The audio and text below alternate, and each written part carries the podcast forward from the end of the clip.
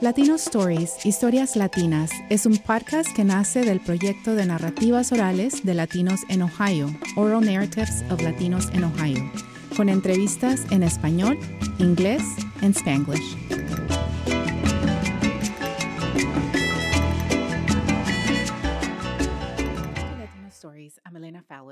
Guest today is la doctora Silvia Mendoza. Silvia Mendoza Aviña was born and raised in Yanaguana, San Antonio, Texas.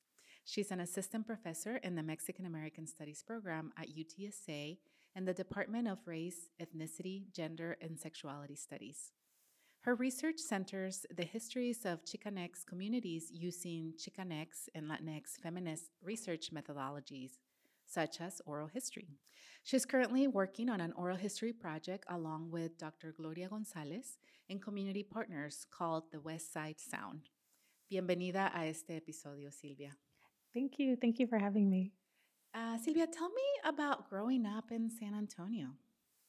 Yeah, so I was born and raised here in San Antonio. Um, I think because I went to the public schools here in Texas is why, and because I got a different education at home from my family and my parents, mm-hmm. is why I think I'm so invested in Mexican American studies. Because um, growing up here, you have all these amazing experiences from your family, from your abuelos, from um, the people that you go to school with. But the curriculum is, it counters all of that. It doesn't really teach you to celebrate um, your identity, like your culture, your language. Um, so I had a lot of great experiences, um, you know, growing up here in San Antonio. But then I would be confused when I would like learn certain things, like about the Alamo, mm-hmm, um, right. that didn't really seem to fit into my reality um, of growing up and, and, my experiences within the home. Mm-hmm. Um, so, but there are many great things about San Antonio too. obviously, like our regional language, right? Our regional food. those yes. are things, yeah. Those are things I think we have like a lot of uh, pride for, um, and that I also think of too when I think about home. Mm-hmm, right. Did you grow up uh, speaking Spanish? I think initially when I was younger, yes, and then with schooling, it kind of phased out. And I know it's very common for Tejanos for Texas Mexicans. Um, and I think with my parents' encouragement too to like, no, focus on, you know, doing well in school and being good in English, right? right. So that was kind of an experience that I had that I know lots of folks have had here too. Right. Um, uh, Silvia, it, I've asked this question just because I've met a lot of people from San Antonio uh, who, in my view, um, or who have heritage, um, Mexican heritage. Um, do you identify as Tejana, Mexican American, Chicana, or all of the above? I think mostly I identify with Chicana because of like the politics behind it and the movement. Um, I will also use um, Tejana, although I have been reading a little bit more of um, Afro Latinx scholars um, and trying to learn Texas history from a relational lens that includes like Black scholars and their interpretations of our history. Right. And um, one of those scholars is Dr. Javier Wallace, and he does a, um, it's called Verano Negro. It's an institute that he does along with Dash Harris. And they're both um, uh, Afro Latinx um, scholars and researchers, and they talk about sort of anti Blackness in Latinidad mm-hmm. and in our histories. And um, Javier Wallace is from Austin, born and raised. and he talks about sort of how his family um, was brought to to this area to Texas, right? Um, and he has a lot of criticisms about like Tejanos right. in terms of like since its history from you know 1700s on. And so I think there was a, a a while that I was really proud to call myself Tejana. But ever since taking their institute, I've been really like conflicted by mm. um, like who is represented when we're saying Tejano or a Tejano identity and then who is not. Mm-hmm. So I've been sitting with that a lot. Um, and I take it real seriously because I teach Mexican American studies and I think I'm realizing like, who are we including and what histories are we saying uh, in our canon, right? Um, so I still feel closest to Chicana. Um, and I used to claim, you know, Tejana, and I still do sometimes, especially with like Selena, right. elements of that, right? But I am like wondering, you know, given these discussions within the field, like, um, is Tejana um, appropriate or how do we reframe it in a way that does take into account um, what Afro Latinx scholars are saying about our histories? Right. I mean, I, I think we can have maybe three or four podcasts about this, but I really like what you're saying. I mean, because it, it, just adds to the complexity yeah. complexity of our identities, right? Um, so I had earlier um, on on a different podcast, you know, uh, somebody tell me that um, although they identify as Tejana or Tejanos, um, that history could be incomplete too, right? Mm-hmm. Because you become a Tejano once the border crossed, right? The, yeah. The, the, the, motor, the border moved. Um, so you are sort of erasing yeah. that connection with Mexico and that historical connection, you know, with your with your um, heritage or ancestors. Yeah. So um, so there is a lot of, com- and then to add to that, what you just said, right, mm-hmm. about how uh, maybe the early Tejanos or part of that Tejano, Tejana history is our own treatment of the black community or interactions with the black community right? Yeah i don't have any answers. It's it's complicated but i like the question. Yeah. Right, right. yeah. Um, Silvia, today we're talking about the Oral History Project mm-hmm. at West Side Sound, which aims to document the history and intersection of Black music, such as R&B and rock and roll, conjunto, country, and Western music from the perspective of the musicians and their fans and their knowledge and historical memory of the San Antonio community. Talk to us about how this project got started. Yeah, so um, so I'm originally from San Antonio, born and raised. And uh, after I finished graduate school in 2015, it took me a minute to find a tenure track position. Mm-hmm. it's the reality of the market. Right. And of course, the goal is, or the dream is always to be able to come back home or at least be in a space that feels like home. Because. I know mm-hmm. many of us have to go to like the Midwest if we're not from there, right? Or. Um, so I was very fortunate after a couple of visiting positions um, for this position to open at UTSA. And also, there is an initiative right now at UTSA. Um, it's like a West Side Community Initiative, and so they put out a call for um, for grants, uh, faculty seed grants for any folks who are interested in doing research on the West Side. Mm-hmm. And the West Side is like a historic San Antonio barrio. It's mm-hmm. actually where my parents grew up, mm-hmm. um, and and it's actually where I live now too. Now that I've come back home, and so I was really surprised. I didn't anticipate coming back home. I just assumed that I would be happy, but I didn't know that there would be a mix of all these other things. Mm-hmm. Um, and then I guess a lot of that is connected to sort of like memory and remembering and even grief. Um, I was introduced to West Side Sound music and other forms of like Tejano conjunto music. Uh, soul and oldies um, from my parents. They're both music lovers, and my dad was a musico. Mm-hmm. Um, and he was actually in a couple of little grupos um, during the time that um, during like his 40s uh, and 50s. I think one was called Texas Lightning, one was called, um, I forget the name of the other one.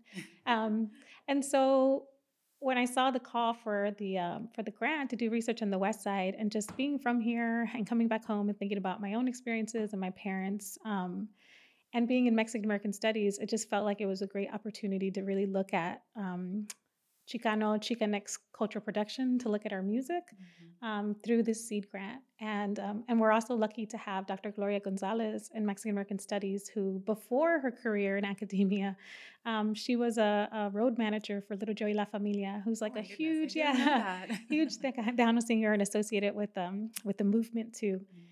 And so um, we talked and we knew that this would be something that the community um, would really want to see reflected. And that has been the case. Folks have been really eager to share their memories too of this music and what it means to them and places that they would listen to it, people they would listen to it with too, bands that they would see. So even though it's a project that says it's about the West Side Sound. It's actually really about like Chicano music from San Antonio and like Chicano music and histories and memories from the barrio. Mm-hmm. There are folks who already research um, the West Side Sound, like um, Chuco Garcia, he did an independent film based on Dimas Garza from the Royal Jesters. And there's um, Jesse Garcia, who has this huge collection in his home of flyers and 45s and all of these records. And um, also, uh, Rambo Salinas also um, is a collector and a curator. And there are folks here within the city who have, or who are like are the experts of the West right. Side Sound. And so, something I want to make clear is that they exist and they've been doing this work. And I think my approach as a Chicana feminist professor in Mexican American Studies is sort of like the community. Like the community has knowledge and mm-hmm. experiences and stories. And I feel like this is one project of many where I want to sort of like begin documenting that and finding platforms to share that with the larger public outside of the university. Um, because oftentimes we have the privilege of sort of like learning these things and talking about these things uh, in a classroom setting. Um, but all of us are always connected to our family and our, our community. So I've been using oral histories as a way to sort of like extend beyond like the university. Um, but yeah. Right, and uh, and so you're adding to this um, sort of research, right, mm-hmm. and and including oral history because I think that providing that platform for either musicians or uh, fans or community members that haven't had that platform to to really think and share yeah. how this has impacted them is so valuable. And like you said earlier, right? I, mean that that connects so much in in my view. Um, doing this work too, the oral history work, is that a lot of time our communities or marginalized communities, um, underrepresented communities, have never been not only offered the platform but also to tell the story their way, right? Uh, but also to have that as primary sources for our students, right? And to really ha- um, uh, help them understand that our the knowledge exists in our communities and is valuable, right? So this become or can potentially become those primary um, sources that we use in our classes, right? When we study and when we connect students with their own history in some ways. Yeah, that is the dream too, to find a way later to connect it to curriculum more explicitly. But you're so right. I think about all that I think about that all the time in the math classes in terms of like, we have knowledge and history, right? We need to document it, talk to your families, ask them questions. Mm-hmm, yeah. Absolutely. Uh, what have you and Dr. Gonzalez discovered about this community, which is also your community? You and, and now you're back in the community, right? Um, I imagine there is um, this personal connection or reward even from uh, from being able to do this, to do this work. Yeah, no, I definitely feel um, I've been really slow about the project. I think because even though I'm from here, I do feel like I want to be respectful because I have been away for so long. It was a mm-hmm. privilege to go away to go to school. And so I think coming back, I've been really um, slow and, and respectful in terms of like, well, who is already doing this research, right? And how Absolutely. do we incorporate them? Um, but I think some things that we've discovered is, yeah, the desire for folks, exactly what you had said before, for community folks to share their histories, um, the eagerness, um, and also the expansiveness. So I think even though the project, again, we're asking folks about West Side Sound, we're also encountering like visual artists who have who have painted things about the West Side Sound. Or we're also encountering DJs, right? Like Rambo Salinas is also a DJ. But then there are so many other DJs who host nights at these different bars. We're also encountering like venues, these historic sites that don't exist anymore or used to exist um, or, or they exist in people's memories. And so thinking about what also these sites tell us right? What histories do they reveal? Um, and then also sort of like um, i think of a feeling of and i don't know if this is my own like i'm projecting this because i think oral histories did become popular with the pandemic or mm-hmm. more increased mm-hmm. with the pandemic and i think that has a lot to do with sort of like legacy and i think there was a lot of fear within communities of color that we were going to possibly lose elders, right, to illness. Mm-hmm. Uh, and so I think that created a sense of urgency to like document, document, which is really great. But that is something I kind of hear with some of the musicians um, that they do want their story told, that they do want to be remembered, that they want to know that their contributions, like that they mattered. And they definitely do already to so many people who are already like following and collecting this work. But the more and more folks that we talk to, we do see there is that side of that sort of like, yeah, we want this history. We want to be known um, for the things that we did here in San Antonio, for the music we produced, for the events that we curated. Um, and so that is sort of rewarding. Yeah. Right, right. Um, and I imagine too that um, um, there have been challenges in doing this work. So I'll, I'll get to that here in a minute. But um, I know, uh, especially when we're working in projects that are that involve, you know, this interaction with people, such as you know collecting someone's story, which is often is a, a very intimate, um, you know. Uh, type of methodology, right? Where you um, sort of build trust. You sometimes um, end up going into people's homes to to to interview them, um, or their studio if they have, or maybe you know this sort of um, uh, uh, museum that they might have in their houses or in their Yeah. offices, right? Um, so I know the importance of having community uh, partners in in a project like this. Tell me how you how, how why that was important for this project and how uh, you have collaborated with with community partners. So the good thing about the West Side Initiative and the Faculty Seed Grant is they were explicit in that as well too. Um, so I think it's very much rooted in sort of the principles of Mexican American studies and ethnic studies. But they did require um, that when you applied for the grant that you did have a partner. And so uh, Dr. Gonzalez and I decided to reach out to Jaime Macias of Jaime's Place. And um, his venue, it's a bar and it's a music venue, but it's also become like a community space. Um, he has already um, created events that invited West Side Sound musicians. Um, he has supported uh, different organizations who do fundraisers or who do their own kind of events. And, and he's right there in 78207 in the Barrio, literally one block away from the Patio Andaluz, which is another historic venue where West Side bands would play um, in the 50s and the 60s.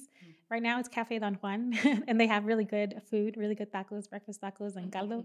Um, but previously, it used to be a, a venue, and so Jaime is literally a block away. And I think he does have a, a, a vision and an understanding of, of preserving culture, preserving pride in the barrio, and so that made sense. And then additionally, um, we've worked with again um, Jesse Garcia, and like you said, in his home, he has his own museum. Um, and it made sense to reach out to the folks who are already doing this work out of respect, right? Out of recognizing their um, labor and their time and inviting them as much as possible. Um, the participants who get interviewed, we also view them as partners too. The grant largely went to um, creating an event, uh, introducing the project, but then also paying all of the folks that we interviewed. And so um, we've tried, there's a long list and it keeps growing, but we were trying to identify as many folks as possible who either were musicians or collectors, but also like the community themselves, right? Not having to have a, an official title. Um, and so, and paying them for their time and labor and their expertise too. Um, and then we've also worked again with Rambo Salinas, who's a curator, a DJ, um, Marisela Olguin, who um, was born and raised on the West Side and who is a community organizer. Um, Jeremy Jeremy Landin, who is a um, he just got his master's degree from St. Mary's University. All of these folks have been very um, willing to share their resources and their time to contribute to the project and to documenting memories. So, um, and there's more folks too that are that want to be a part of that. So I think that's great. Great. Um, so going back to the challenges, um, I, you know, I think sometimes we go into communities and um, so there might be time, you know, uh, challenges with time or when to set up an appointment, or like um, in my case, I've had. Um, uh, instances where it took me, unfortunately, too long to set up that appointment, and the person was an elder and then they were no longer here. So I, you know, we we missed out on the opportunity to um, to document their their history. Um, and then there's other like intra community um, challenges that happen, right? And that you don't realize until you're you're in the in the community carrying out carrying out this project. Um, so what what kind of things have you um, encounter and how have you navigated this and it's okay if it's still in the process i think we learn new things right i think um, like you uh, so i'm new new to san antonio in, in terms like i don't i'm not from this community i, I am from a border town uh, so sometimes people see me uh, like oh you're from here uh, but i'm also new so i um, you know I, i'm beginning to sort of get to know the community get, make myself visible so that i can build trust as well Yeah. um, but so yeah, no. So talk to us a little bit about some some of that, you know, sort of process of starting, stopping, starting. Yeah, Mm. I think uh, I'm learning so much too from you and your work and from uh, doc- Dr. Silvia Fernandez um, in terms of using tools and uh, principles from digital humanities Mhm. to find a way to deal with some of these challenges. I think one of the biggest challenges is resources. Um, it's myself, Dr. Gloria Gonzalez, um, who is uh, an instructor, a lecturer, so non tenure track at the university. And so um, we try to be mindful of like her time and her labor, right? uh, as well as the community partners too. Um, with the seed grant, we were able to give some funding, but nowhere near enough to like honor the labor of everybody. Uh, and so that's made the project really, really slow. So again, there's this long list. Some of the challenges have been like who to interview first, right? right. Um, how to communicate with the community that we want all of their information, but there is limited like money, limited staff, mm-hmm. limited resources. Um, and so I think something I've been learning from Dr. Silvia Fernandez is sort of using Facebook or using um, a website to sort of like share with the community like what's going on. Right. It's something I've not been good at, mm-hmm, mm-hmm. uh, letting them know that you know this is what the process is. Even this is my approach to oral history. So she's been really teaching me what some you know what that would look like laid out and how that works to communicate with folks. Because I think um, I think at times some people can be like, well, ha- why haven't we been approached? And the reality is because there's not any money. Like we know about these folks, right, right. but there's not money or time yet. Because in addition to the interviews, like we have to put them somewhere, we have to edit them.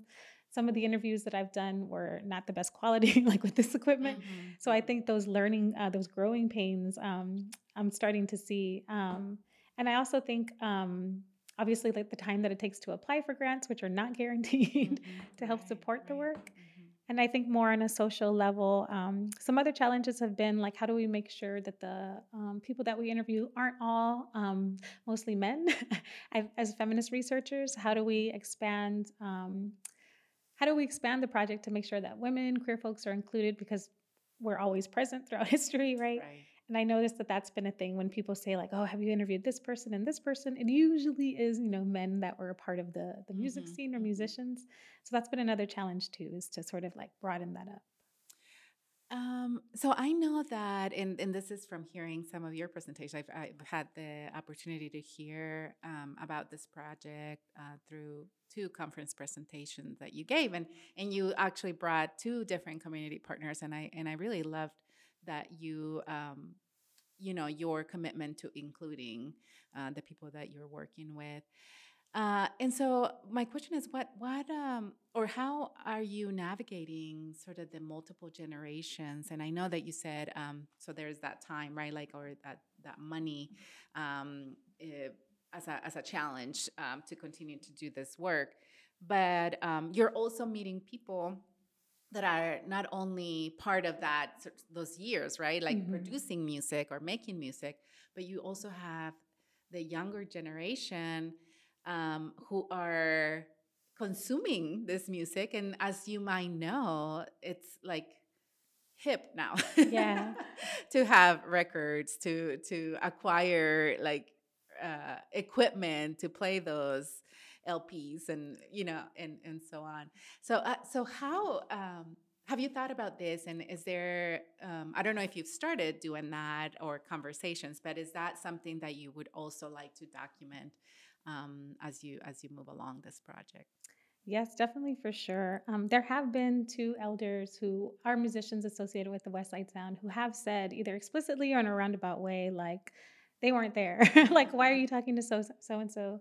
They weren't even like a part of the scene, or why are you talking to so and so? And I kind of get that, and I understand that in terms of like they really want their legacy to be acknowledged, mm-hmm. and so that that's how I that's how I understand where they're coming from.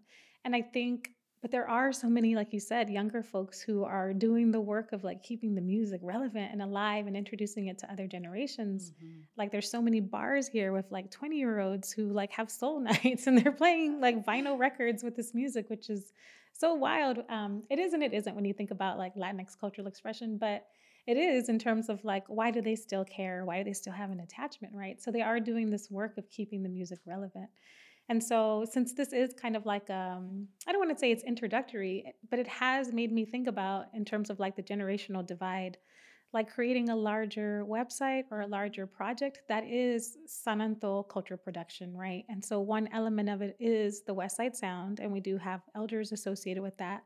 But then I think it gets bigger and bigger, and I think it goes out to again like these DJs. Mm-hmm. So, possibly again, finding funding to do interviews with folks that do play this music and not just this music but also like documenting their form of culture production right whatever music they're contributing to and so i think long term i think it'd be really cool to have like a San Anto culture production like Digital Humanities website, and you can learn about the website sound, West Side Sound, but you can learn about these visual artists who have done stuff related to West Side Sound, but then they also do their own artwork. Mm-hmm. you learn about DJs, and again, this is the younger generation, right, who are playing this music, but then they also are involved in other events. Um, one thing that's really cool about Jesse Garcia's like basement museum is that he's preserved the original flyers that were coming out at the time, and it makes me think about current flyers too, like and it also makes me think about conversations we've had with um, Rambo Salinas, who is a partner who has said, like, we don't even have like a music museum that documents like San Antonio is known for multiple forms of music, right? Tejano, conjunto, cumbia.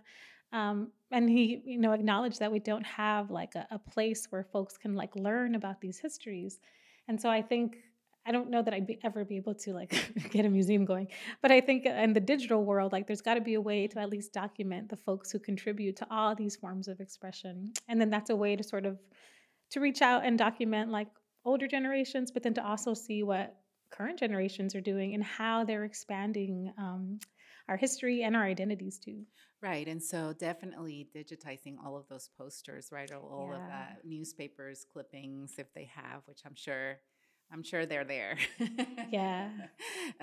so, uh, Sylvia, what what aside from this, you know, very important project, what else um, are you working on right now in terms of research, teaching, or uh, any anything related to um, to your work? Mm-hmm. Um, I do have another oral history project with the um, mujeres that lead Mexican American Studies in San Antonio. I think that's a little bit of like a self-serving project because when I started with tenure track, I realized like, oh, there's so much I don't know about working in these institutions. And it turns out here in San Antonio, we do have lots of Mexican American studies programs, and all of the folks who are leading those programs are women of Mexican descent. They're Chicanas. That's at Palo Alto, that's at Northwest Vista, that's at San Antonio College, UTSA, here at A&M San Antonio. Um, there are so many, and even at Our Lady of the Lake, although I think Dr. Uh, Amy Villarreal, she just left um, to Texas State. Um, but I think there's something to the movidas that are involved for these mujeres to keep these programs afloat in institutions that often don't support them. Mm-hmm. And as mm-hmm. a, a, junior faculty, somebody on tenure track, I want that information. Like, how do you do this job? How do we sustain ourselves? And not just sustain ourselves, because I think something that came up in a lot of the narratives of these mujeres, these leaders, is that um, they are doing so much t- work and labor to keep them alive, but but to thrive, like we need more institutional resources, right? And so that project kind of came out of my own starting and then my own realizing like women's leadership is often overlooked, Chicana leadership is often overlooked. And there's so much um, like knowledge, so much experience of these folks who are keeping things together with like 10 cents from the institution. Um, so that's another project that I, have been working on and, and wanting to return to. Great, great. Um, no, it makes me think about um, the importance of having that documented, right? That history of the Mexican American studies throughout the city. Um, because too sometimes we forget sort of that the origin like what did they have to fight to actually get that center started right or that program started um, in in terms of thinking also about the future how do we continue going how do we sustain it um, and honoring those honoring those that um, made made that possible. We often forget, right? We often forget. Absolutely. I think about that all the time in this position is institutional memory, right? Like what don't I know about the movidas or the decisions that were made by these women within a particular context, right? And what can that teach me about being in that position now into the future? Um, I know that Dr. Keta Miranda and Dr. Josie Mendez-Negrete at UTSA, they had had to do a lot of movidas to create Mexican American studies, and it was through a different department. It was previously bicultural bilingual studies. Mm. And we're very lucky now to have this new race, ethnicity, gender, sexuality studies department. And I often wonder, like, what did Josie and Keta have to do? How did they know? Like, and so, yeah, finding ways to digitize like emails or memos or to collect their stories, like, I think that's important obviously for myself again self-serving but also for the community too mm-hmm. sometimes i feel like because mexican american studies exist the community might think that it's doing you know well or not realizing like how much of is it how much of a struggle it is for the university to support us you know uh, beyond like their DEI. um, um, Checkbox. exactly. um, and so I do think it's important for the community to understand that they were the ones that helped to initiate even like the creation of Mexican American studies through their activism and that um, along with like these leaders, right? And that we still need that in 2022 and into the future. Absolutely. And the same way I think about um, educating our students, right, Mhm. um, of that work, um, which sometimes we forget um, or we take for granted. Um, just a, a brief example of that was, you know, I, I was uh, as a, at a big research university and I came here, and this is a Hispanic serving institution. And you can tell, like, you, you, you just came to the campus and you see um, how student the students are represented and the art and the, the signs of the, the buildings and um, and so to me that's very powerful and i make sure to remind the students by the way enjoy this because this is unique to this institution And to uh, the be city. Mhm, Yes, I'm mhm. glad you tell them. Absolutely. Uh, Silvia, thank you so much for this conversation. Thank you. A todos, gracias por escucharnos y recuerden seguirnos en Facebook y de compartir este podcast con otros. Hasta la próxima.